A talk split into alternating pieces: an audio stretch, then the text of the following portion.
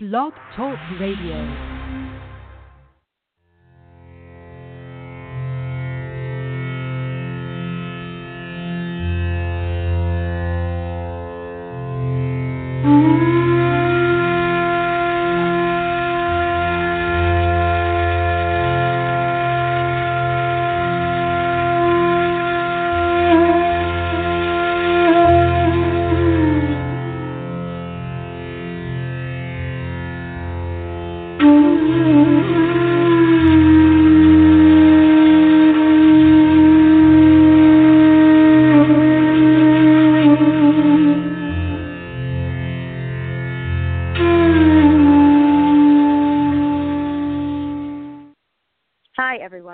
Welcome to Zen Up, a podcast produced by Sunbury Press's Book Speak Network, and you are on episode 9.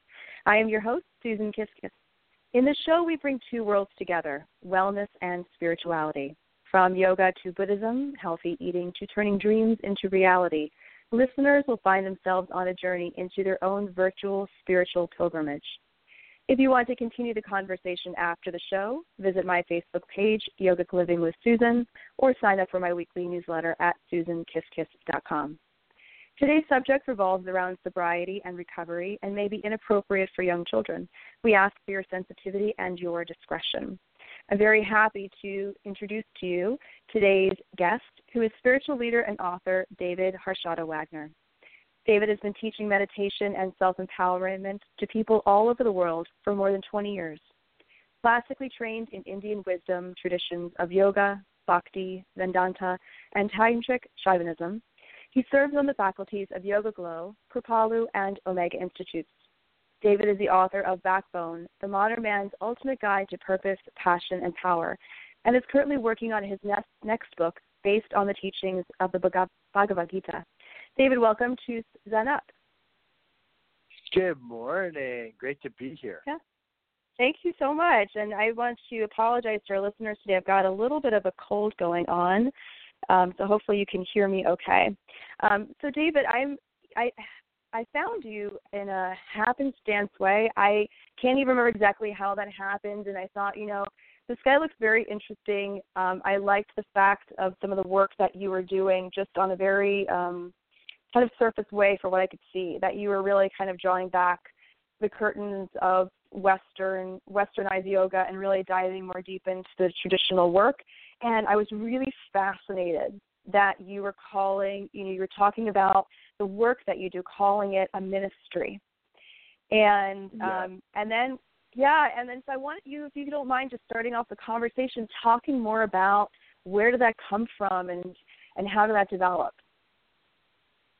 Yes. Well, um, I, I think that we're in a very interesting time right now because through social media and a lot of other factors, on one level, more people are doing spiritual practices, and I, I put spiritual practices in, in quotations here. More people are doing yoga, meditation, different kinds of um, spiritual courses, reading books and spiritual books uh, than ever before, ever in history. There's never been so many people, especially doing many of the practices that come from the Indian wisdom traditions, like yoga and meditation. But the way that this big upsurgence is happening is more in an industrial way. You know, it's become an industry. It's become something that, you know, people have figured out how to turn into I don't want to. I'm not putting it down when I say this, but it, it's like yoga and, and spirituality has been a sort of a commodity. It's it's a lifestyle uh, brand, you could say, Mm-hmm. and I think that that's very positive because, like I said, there's there's more access to this stuff than ever before. I mean, I have thousands and thousands of people that can meditate with me now and, and practice with me, you know, through the different um, kind of outlets where I'm teaching online and so on and so forth. Downside to it is that um, like anything else in an industry or a commercial venture, what drives it is what the customers want.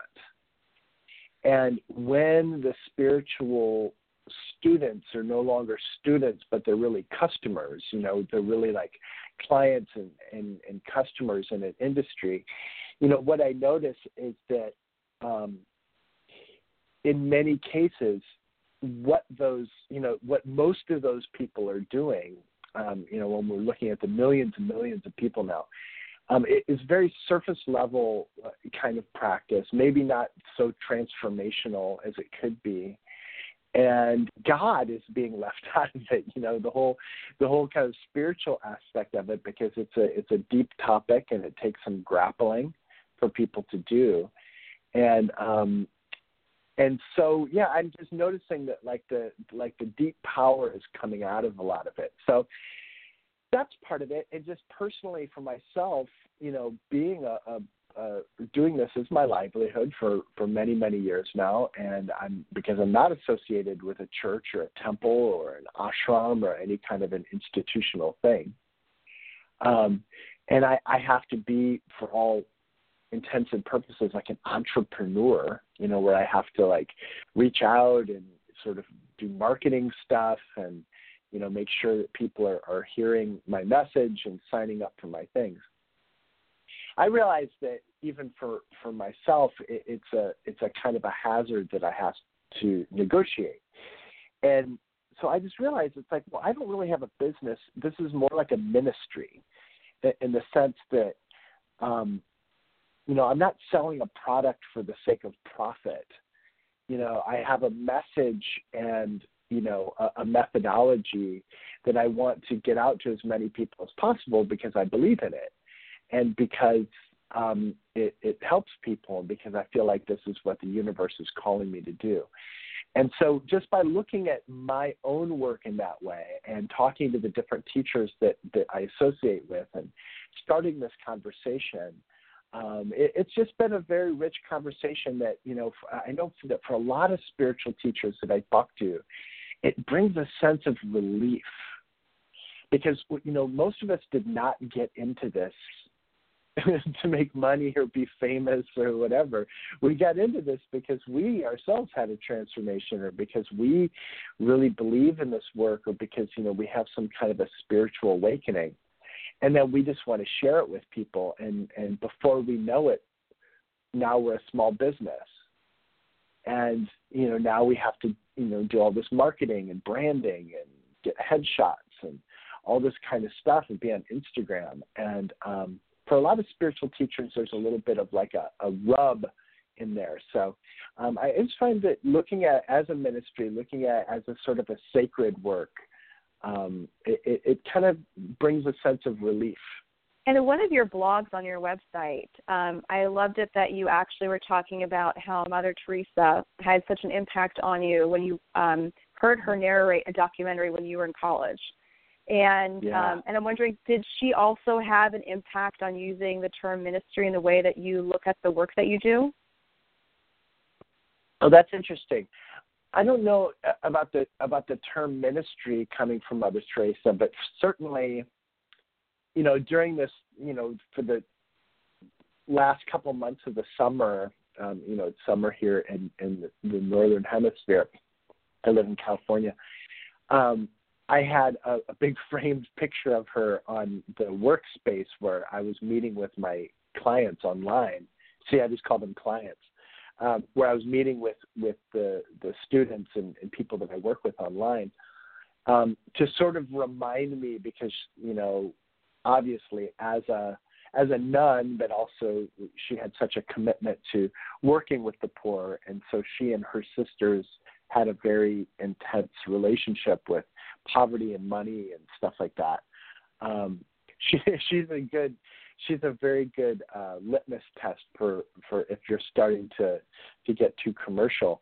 But um, I, think the main thing from Mother Teresa that inspires me as a teacher um, was the way you know if you think about it there's so many mother there's so many nuns well now there's not so many actually but historically at the time that she became a nun there were lots and lots of nuns but not lots and lots of mother teresa's and you know she will say that she's not an extraordinary person um but she just had an extraordinary sense of quietude to to hear what she believes is God's calling, in her case, to work with the poorest of the poor. And she heard that calling when she was very young, and she followed it relentlessly. And this is the part of the story that doesn't, you know, that isn't so isn't so famous. You know, when she was a young nun and she was had first gotten that calling, she had to overcome so many hurdles to create her order, the Missionaries of Charity and um, to the extent that you know her first the first place that she set up in Calcutta, her home for the dying, the Nirmala Hriday, there was no space. Like the church didn't give her a space. She ended up using a space in the back of a Kali temple, in the back of a Hindu temple. Mm. That is still to this day, you know, the the space that she uses for that. But anyway, that that's the inspiration. It, it's just like she had this radical idea that um, you know a lot of her superiors in the mainstream just you know wasn't really interested in and she was stuck to it no matter what because she knew that that's what was being asked of her you know in her case you know by god. So i find it interesting that like you grew up in illinois and as you're trying to you know deal with adolescence right? And you're going to school and you feel um and you're and it, um from what i read you know you were an art student. And Mother Teresa just kind of like changes your world and starts you on this path to um, really learning more about spiritualism and meditation. Um, and yeah. so one of the things I love is that you actually talk about so like leap forward many years later to 2004, and you have this um, organization called Banyan Education, and you say, quote unquote, that you got to meditate and do this heart work with all kinds of people. But looking at your, you know, your um, your bio and about you, it seems like you've been doing this heart work your whole life. So I find it interesting. I'm curious if you're aware that you almost went through this very difficult heart work in order to you know continually break open the heart to swell and be completely open to um, just loving everyone and caring for everyone, just like Mother Teresa did.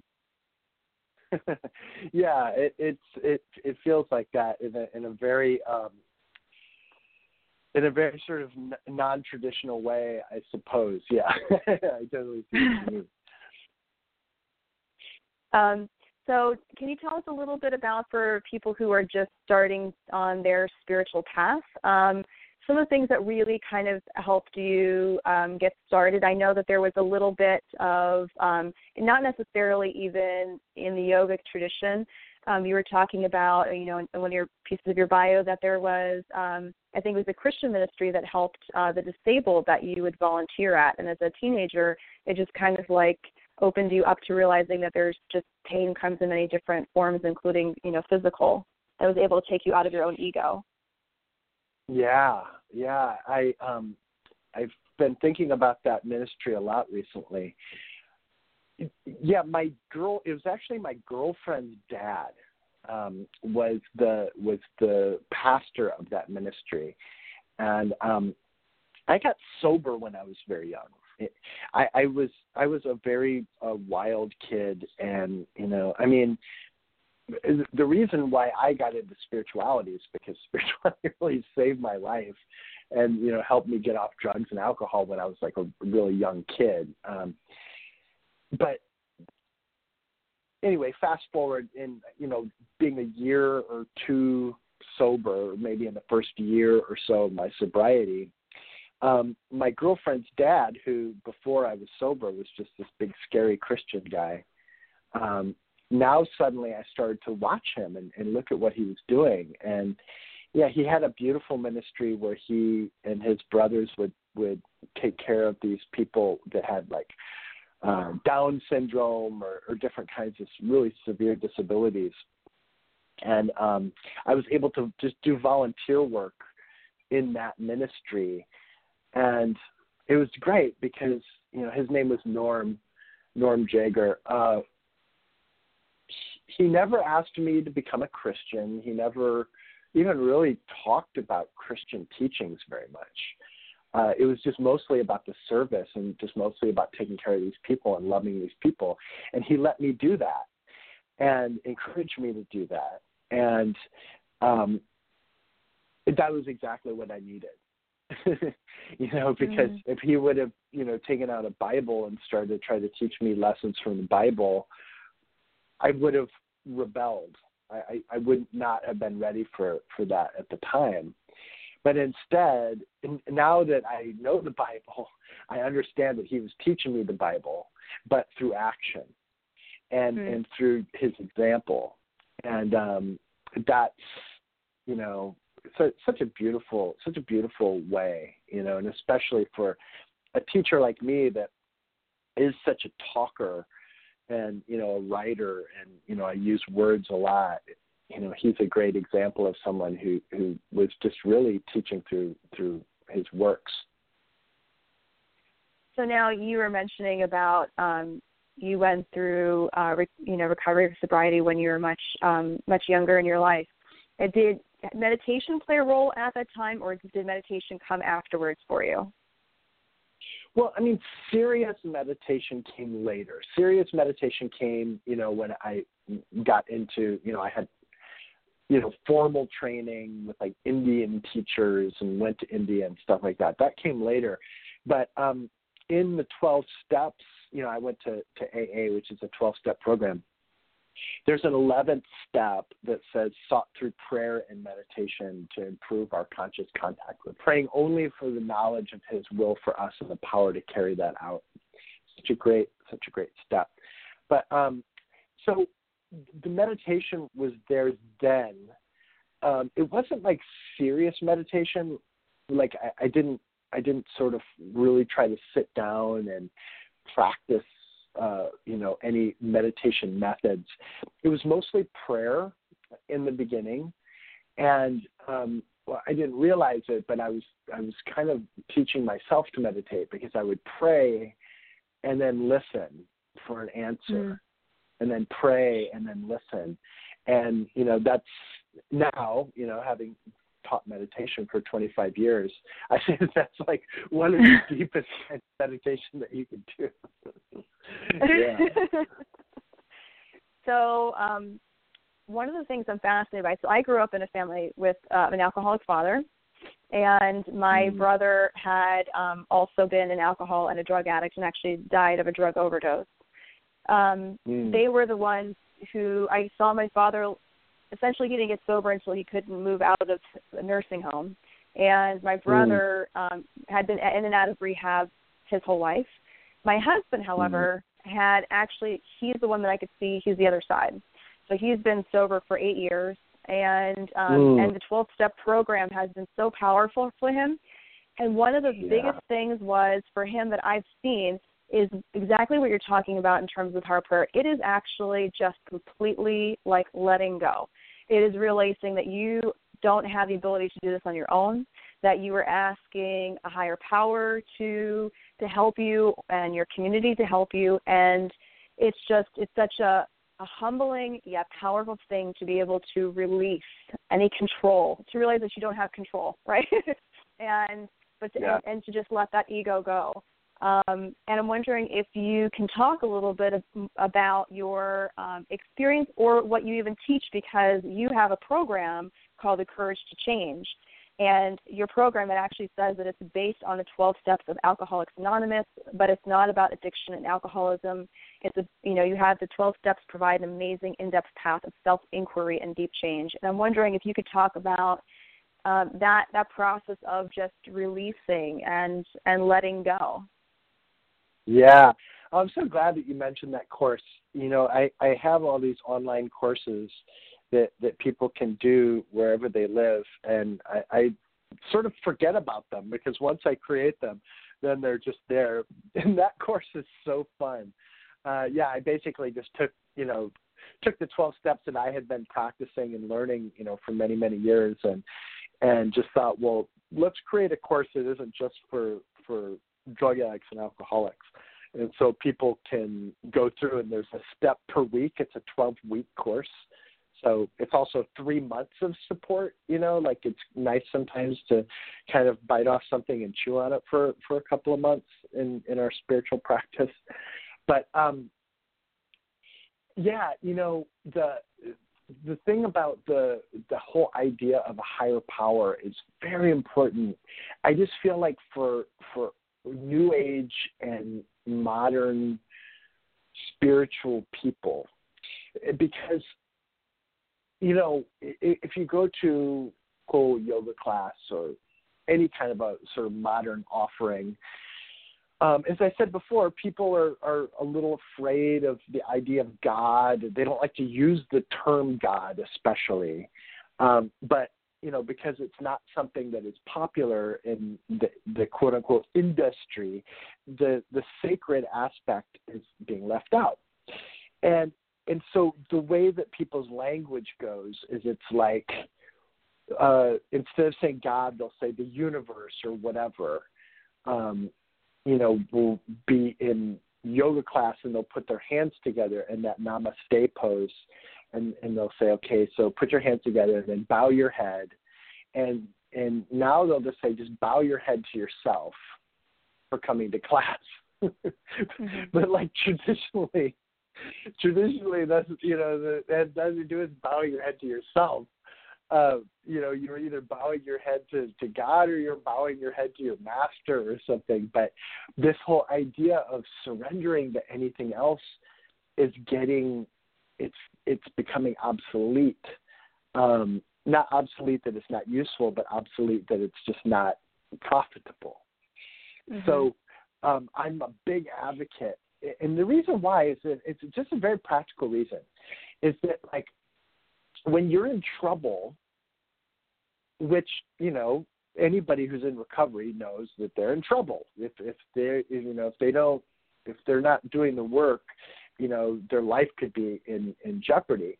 And you know the spiritual masters will tell us that it's not just alcoholics that are in trouble but we're all in trouble because you know this life goes by so fast. And you know there's there's a way of living that we need to engender to really like get the most out of this out of this moment of life and really live the life that that we were meant to. Anyway and when you're in trouble the universe or whatever is not going to help you. Because all it is is it's just a euphemism. You don't want to say the word god so you say the, the universe or whatever but you know, you have to be such a deep, deep mystical yogi to actually have a relationship with the universe or mm-hmm. whatever. And so, you know, traditionally people have had some kind of a form of God that they relate to. So Christians relate to Jesus and Hindus relate to, you know, different gods and goddesses and, you know, Buddhists you know might relate to some idea of the buddha nature or or the buddha you know form of the Buddha or something. And that gives us this sort of like focal point to focus that universal power. But also, ideally, we can have some kind of a personal relationship so that we can so that we can pray to something that is bigger than us, that's wiser than us, that's more powerful than us when we are powerless, you know? I did when I first started talking about this. I was teaching in New York, and I started just doing surveys and all these big groups of people that I was talking to, and you know, and I I just say, how many people here feel uncomfortable with the term God? And everyone raised their hand. And I said, how many people here definitely believe in God? Definitely believe in God. Like almost no one would raise their hand. And then I'd say, okay, so now just imagine this: you're driving down the road, your car goes off the road, your car crashes, you're you know you're lying there in your car by yourself, you're bleeding to death. There's no way emergency services are going to get to you. You're about to die. Are you going to pray? Mm. Everyone raises their hand. Yeah. right? So like in that moment, all of a sudden, people do actually believe in God, but they have no no kind of relationship with it. So I just think that it's it's like that's when I'm on fire right now about is helping people to have these juicy, like no BS relationships with God and in AA the way that we would say it is God of our understanding. So we don't have to join anything, we don't have to believe anybody else's thing, but just to do some work ourselves and just think about okay, well so what does that mean to me? Like what do I pray to? What makes sense? And then call on those traditions. Then we can read the Bible. Then we can look at the Dhammapada or the Bhagavad Gita or, you know, some of these other things that are here to help us. Then, quite frankly, we can look at angel cards or, you know, any of this new age kind of stuff too. And all of that stuff, instead of just being knickknacks in our in our meditation room, then those things become tools for us that help to enrich that relationship that we have. You know, like I'm I'm here, I'm doing this interview. I'm in my kid's little art studio in our house here, and it's mm-hmm. also the room I do a lot of my creative work. And um, you know, I look around this room, and obviously there's a lot of kids' artwork and a lot of mess. But then there's like a picture of like a Tibetan like warrior goddess right here and over there there's like a a picture of Jesus and over on this wall there are like these kind of new age aphorisms and and affirmations that I you know had my kids help me paint and stick up on the wall. And the thing is for me is that I'm able to let all of this be truly sacred and truly feed my spirituality. I look out the window and you know it's morning time here and the, the sun is rising and you know it's kind of shimmering through the trees. And you know that to me is is also you know speaking god's love to me. Uh, it's shining through this drawing that my kids did i think for maybe for father's day or something. And it, it just says i love dada. And they trace their hands on this piece of paper. And it's like to me it's like yeah i love my kids. And you know like of course i love them so much. But then that's also like that's a that's a picture of a miracle right there. You know, that I have mm-hmm. these beautiful kids and I'm able to be their dad and be awake and and be sober and and you know, it's like to me that's really the goal is to, you know, piece together help people piece together these lives that are really truly like we get to be spiritual beings you know not just not just consume not just spiritual consumers not just people that like the lifestyle of yoga pants and you know chakra pictures and stuff like that but that you know we have access to all of these tools now where mm-hmm. you know we can all be mystics in our in our own right and then you know ultimately then mother teresa's in our own right because if we turn our if we turn that part of our heart on it will inevitably turn into some kind of service. We'll be helping people. We'll be loving our family more. We'll be like loving our community more. Maybe we'll be called to be a teacher, a minister, or a helper in some formal way. But it's like it's just something that clicks in automatically. So I have so many different questions I want to ask you. I'm going to derail off of um, the 12 steps for one moment um, and come back. But yeah because you're talking about the authenticity of of yoga and um, and that conversation with God, which is so important to sobriety. I think I just want to really quickly um, discuss the big elephant in the room in the yoga community, which is that if you go to India, uh, yogis and yoginis, they are not drinking alcohol and they're not doing drugs. It's not part of their lifestyle per se. Um, not as mm. a hmm. whole. There are certain traditions that do experiment, but um, there's a lot of. But alcohol is a very big part of the Western lifestyle and has um, stayed in the yoga community. Um, but to the point of where sometimes we're even seeing these classes which are um, detox retox. So you go yeah. in and you detox through your asana program, and then you drink a lot of beer and alcohol. And yeah, you know, and it's and you know, for people that we're inviting to you know to learn more about the more traditional yoga um, tradition and meditation and how um, you know that plays a role in it and can help you in you know in your own sobriety. Yeah. I did want to point out for those who are who are looking for this as their their sacred space and realizing that it's not always it doesn't always feel safe, and you should feel like yeah. when you're going through when you're going through your you know your first three months you know you're just you are uh, if you're going through um, alcohol withdrawal or drug withdrawal a lot of times you're not doing that alone a lot of times people go to facilities where they're just basically they're detoxing your body you're going through all the emotional yeah. and physical and mental detox and the next three to six months are incredibly sacred and tender because you have to really harness your schedule, watch the places you're going, the people that you're with. There has to be a change of situation and, and daily schedule to help you maintain that recovery. And um, and so I'm wondering if you have any thoughts or opinions on people because you you would know not to go to a local bar, but lo and behold, yeah. you might go to a yoga class where wine is present, or they're saying, hey, we're going to go to the bar yeah. after this class. Yeah, I mean, it's it's to me, it's it's like to say it's a tragedy is not too strong of a word.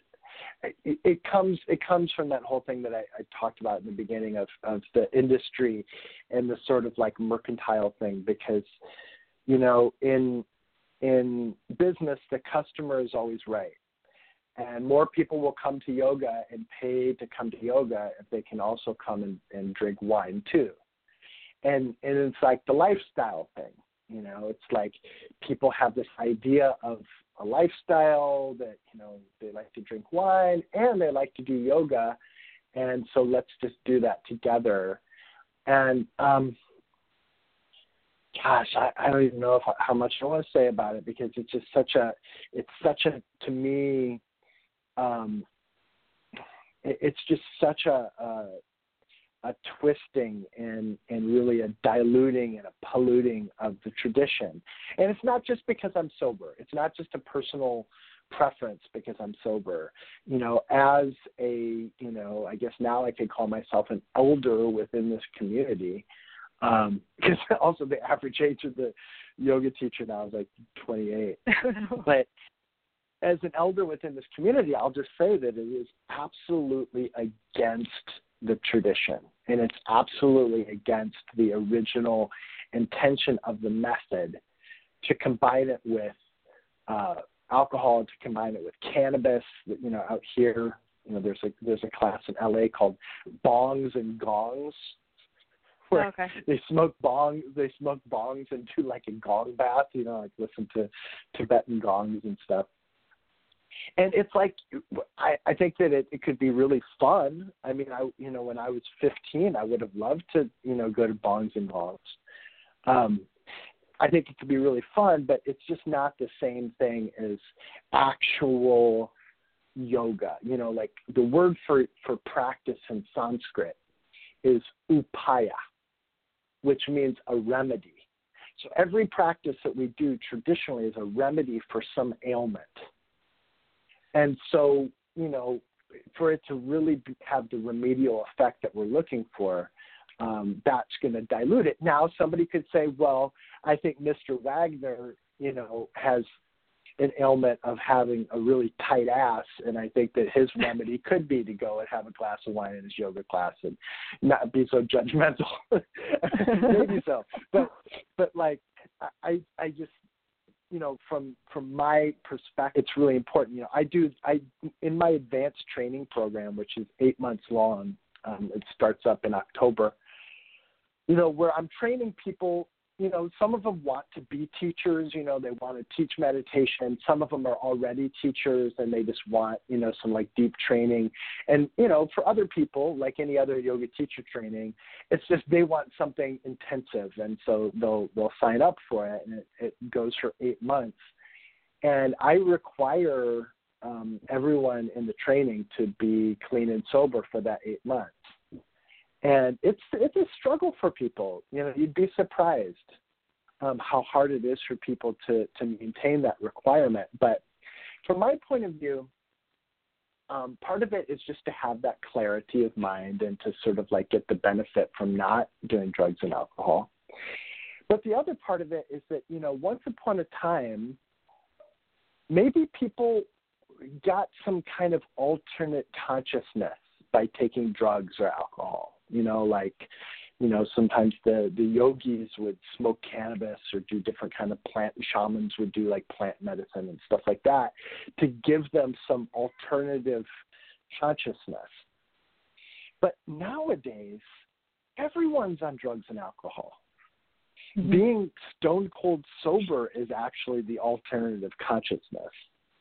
Because even if people aren't like drinking and getting drunk it's just so much a part of um, modern life for people to, you know, come home and have a glass of wine or come home and have a beer or come home and smoke some weed.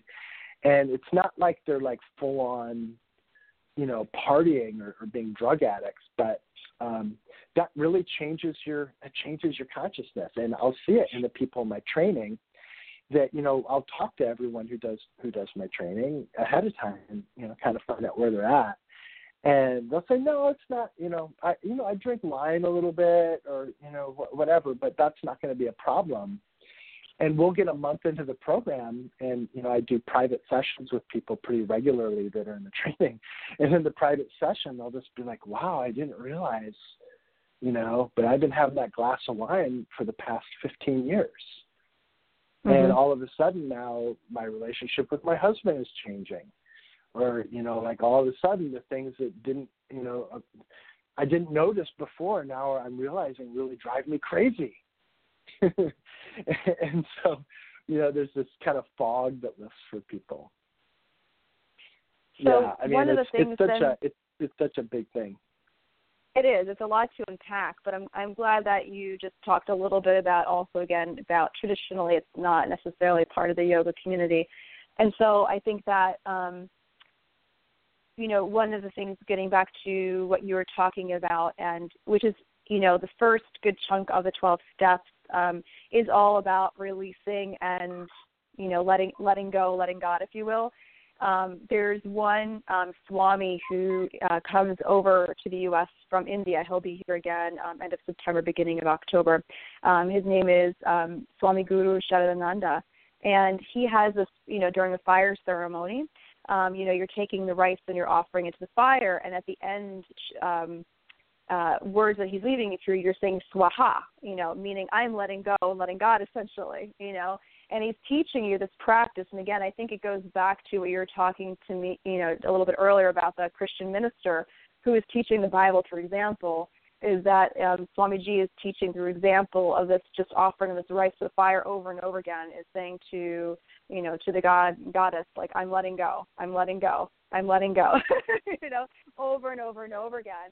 And I know he teaches you that through the practice of, you know, um, if you're working with Durga, who's one of the Hindu goddesses, is just to constantly sit in that meditation space and let go. Um, and I think it's yeah. difficult for people to do that because it's very countercultural to the way we live in this culture. We're supposed to always be in charge and right. Um, and it makes it very difficult to be able to say, you know, I don't know, you know, um, that I have the power over, you know, this, uh, whether it's alcohol or drugs, um, you know, which is that first step, which is we admit that we're powerless, powerless over alcohol and our lives have become unmanageable. And and turning to God and just being like, okay, so I'm having trouble controlling myself, and I really, really need your help. It's kind of like you said that moment of you're ready to die in the car. Yeah. You pray to God, like, please come save my life. And that's exactly what it seems like the 12 steps start with, which is it's the recognition of I've now lost control of my life, and I don't know if I'm going to yeah. survive this, and I just need help. Yeah. Yeah, so, and you, talk you know, about and that? totally. That's I love it and and that's the thing is that you know like in business the customer is always right. In in traditional spiritual teaching the customer is kind of always wrong you know? Like like like traditionally you you i heard a, a tibetan teacher once say that the guru is the person that you hire to assassinate you. That's great. Right and and you know because the idea is is that the problem you know it, it could be that you know somebody is an addict and they need to get sober or they need to you know overcome their their compulsions or addiction whatever but you know we're all dealing with our ego, you know. Yours is called Susan, mine is called David, and that's the problem. You know, like our souls are perfect. Our our our beings are are supremely wonderful already. The practice is going to help us get to that. No matter what the practice is, that's what the practice is getting us to. But it has to go through our ego. It has to go through the Susan. It has to go through the David. And um, we don't go through that by reinforcing all of our opinions and all of the things that we think. And in many cases, you know, traditionally, you know, there's so many stories in India of, you know, the traditional guru just blowing people's minds and, you know, sometimes just hurting their feelings or, you know, like the you know, the surgeon shows up at the ashram for for their spiritual education and the guru makes them scrub the toilet or the you know the toilet yeah. the toilet scrubber comes to the ashram for spiritual education and all of a sudden he's the he's the manager of the ashram and it's like the spiritual practice should be always keeping us on our heels and out of that comfort zone of i know you know like and again, the new age will tell us, well, we know everything. Like every all the answers are within. Like you know, like we don't need anyone on the outside telling us, you know, anything. And and that's an upaya, that's a remedy for like the old organized religions and authoritarian regimes that would like hide themselves in spirituality. And and yes, all the answers are within, but they're within locked in a very tight box called our ego that has to be opened. Then we can get all those answers. But like it, the the path to that is by humility, and it's by recognizing what we don't know. And you know, like the the Skanda Purana, one of the texts of India, has this verse that says it translates as those who know know not. Mm. And those who know not actually know.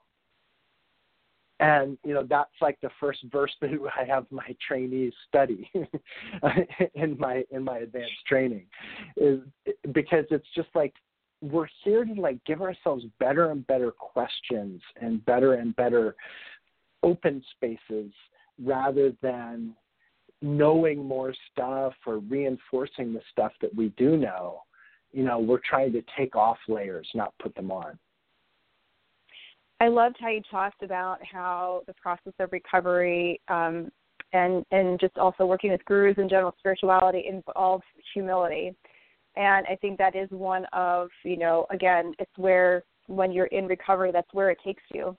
Because first you have to remove the ego, but then you have to realize you are a faulted human being and you've harmed other people let's write a list of the people that you've harmed and now you actually have to go to them and you need to admit your faults you know admit the harm that you did and apologize and that takes it, that you can't get there until you put your ego aside because you have to be able to come to it from a place of complete awakening if you will um, and and and a space of um, you know of, of the apology has to come from within come from the heart you know so you do have to do all of that deep searching. You know, it's kind of the take care of yourself before you can take care of others, and and yeah. be unattached, completely unattached to the outcome of of apologizing to someone. You know, of admitting fault. Yeah. Um, it's called the yes. making amends um, in the 12 step. Uh, do you have anything that you usually talk about in your 12 step program about the making amends part and writing the list of all the things that the ways that you caused harm? That's deep stuff. That's very difficult to do it's super deep and and the the framers of the 12 steps were really inspired when they when they wrote them. And the amends is usually thought of as one step but it's actually two steps. It's the eighth and the ninth step. So the eighth step is um, made a list of all the pe- persons we had harmed and became ready to make amends to them all. So that's a whole step and, and part of it, people think of writing the list. So you write down, oh, I ripped off this guy, and I, you know, peed on that guy's couch and you know whatever we did when we were using and drinking. We know about the list but the second half of that step is really important. So we made a list of all the people we had harmed and became ready to make amends to them all. So that becoming ready is a big deal. Um, because you could just like make the list and then just go you know march yourself out there and and and just say that you're sorry and that doesn't necessarily get the work done. And then, you know, the ninth step is the one, you know, make direct amends to such people wherever possible, except when to do so would injure them or others. But, you know, the making amends, part of it is like you're asking, in many cases, you're asking for forgiveness or you're just being humble. You know, you're just saying, look, this is what I did. How can I make this right? But then the other thing, and, and what I've been really into recently is the practice of forgiveness, mm-hmm. which is in the same, it, it's kind of like works on the same area of the heart chakra in a certain way. Where it, and it again just goes against the ego so much because, you know, in the amends thing, the ego never wants to be wrong. so if you just say, okay, I'm wrong, I'm sorry, that's huge. But then the ego also never wants to let somebody else off the hook for being wrong. And so, like the practice of forgiveness, and in the more radical the case of forgiveness, the, the deeper it is in the heart, I believe too. But to just say, okay, well, you have harmed me, and I forgive you. That is also just, it goes against the grain of the ego so intensely. And mm-hmm just like in the the 12th step about making amends you know if i was going to make a then one of them was to forgive all the people that you have resentments against there would need to be a clause in there about be ready to do that you know become ready to actually forgive them so that it's not just like a codependent thing or it's not just a you know you're doing it out of like a lack of self love or something like that but you're actually doing it you know from a space of strength and then moving from there, you know, the 11th step talks about kind of swinging back the conversation towards, um, you know, the beginning was it's a thought through prayer and meditation to improve our conscious contact with mm. God as we understood Him, praying only for knowledge of His will for us and the power to carry that out. And I think that every major religious tradition provides the opportunity for someone to to do that step. Um, mm. And that's the you know the basis for each tradition. Um, even though we have these different ways of getting our getting to God, right? It's all about um, creating that relationship, understanding, praying, you know, um, and knowing that we're here to live our life for for God, you know, and that God's work can we can be a vehicle for that. We can be the ministry of that, right? And um, yeah. and I'm wondering if like you can talk a little bit about how your experience um, you know whether it was working with a christian minister or if, if it's been the the work that you do or from some of the teachers that you've been inspired by because you've studied with so many wonderful um, you know uh, indian gurus and, and and teachers if there's anyone that really kind of stands out to you as, an, as a living example of that. Ooh, of of in particular the relationship the relationship or even as a vehicle for compassion you know um yeah. a vehicle for speaking to god and and how they they live their lives as as a servant. Yeah. Yeah. Well you know it's funny my my little kids um are are here with me right now. I'm a i'm a single dad so when uh it's my turn to have the kids it's it's just me and them. And this is this is one of my days. And um to you know, for the most part, um, I'm I'm very judicious about you know their screen time. Like we don't do a lot of screen time in our house, but one of but sometimes you know I we do for quality things. And for the sake of this interview this morning, I got up and I queued up uh, Mr. Rogers' Neighborhood. And oh, so yeah. when they woke up, so when they woke up, they came down and they could just you know turn that on and just get get right into Mister Rogers, and you know I can hear it in the background. And quite frankly, Fred Rogers um, uh, there's a, a great documentary that is it might be out of the theaters now, but I saw it recently called "Won't You Be My Neighbor," about him and his life and his ministry. I mean, he was he was a minister, and he chose instead of to to have a church to have that show as his ministry. Mm-hmm. And I just think that like he and and you know what you see if you see that documentary or you know learn anything about his life is that he was really like that. I mean, he was just getting on camera and just completely being himself and and giving permission, you know, to the young children to be themselves and really teaching parents to hold that space for their kids um, in this just incredible career, you know, that spanned decades and um, and also in many cases was doing radical things and really pushing the envelope in terms of what he was talking about on TV and the pace of, of the material on TV um, and what he would not talk about and what he would not do in the show. Um, you know, that is what that's those are the kind of teachers that tend to inspire me are the ones that are rabble rousers in a certain way. You know ones ones that are willing like like norm jager you know i told you about the the you know that that first uh mentor that i had. You know we would do the sunday service for these folks but then he would do things throughout the week for them too.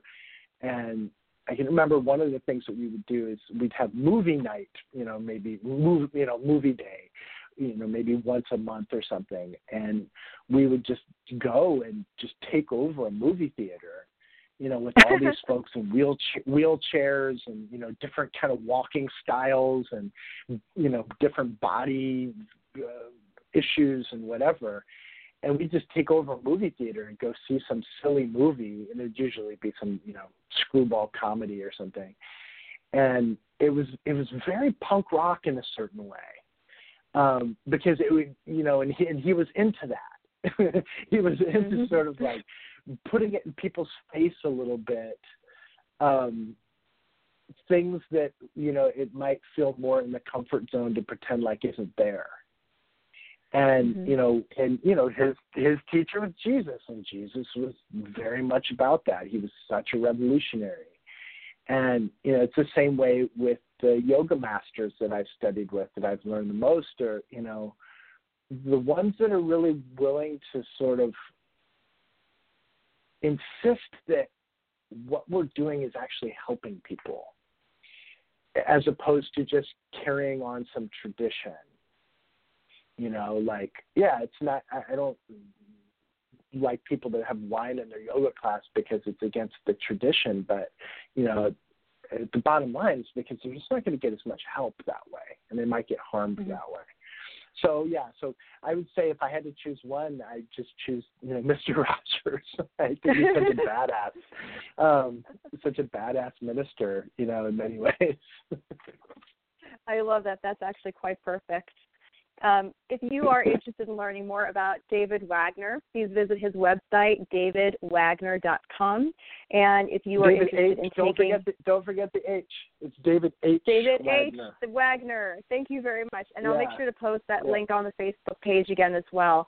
And if you're interested in taking his um, the Courage to Change workshop, which is built into the uh, with focuses around the 12 steps, you can go to his website inneryoga.com. Uh, David, thank you so much for being um, on Zen Up today. I really appreciate your time and your wisdom. Yeah, this is really fun. Thank you. I loved your questions. And keep up the good work. It's so great that you're doing this and you know that you have this ministry. It's really inspiring, really great, really to be commended. So keep up the good work, Susan. Thank you so much.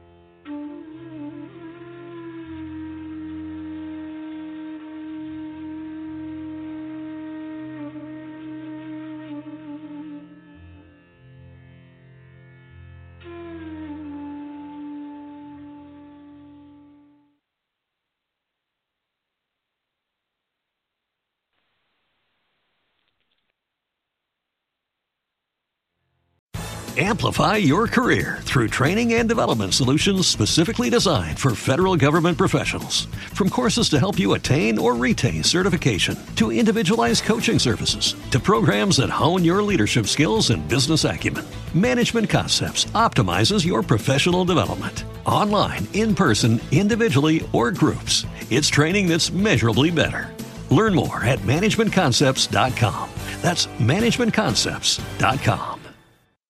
With the Lucky Land slots, you can get lucky just about anywhere. This is your captain speaking. Uh, we've got clear runway and the weather's fine, but we're just going to circle up here a while and uh, get lucky. No, no, nothing like that. It's just these cash prizes add up quick. So I suggest you sit back, keep your tray table upright, and start getting lucky. Play for free at LuckyLandSlots.com. Are you feeling lucky? No purchase necessary. Void where prohibited by law. 18 plus terms and conditions apply. See website for details.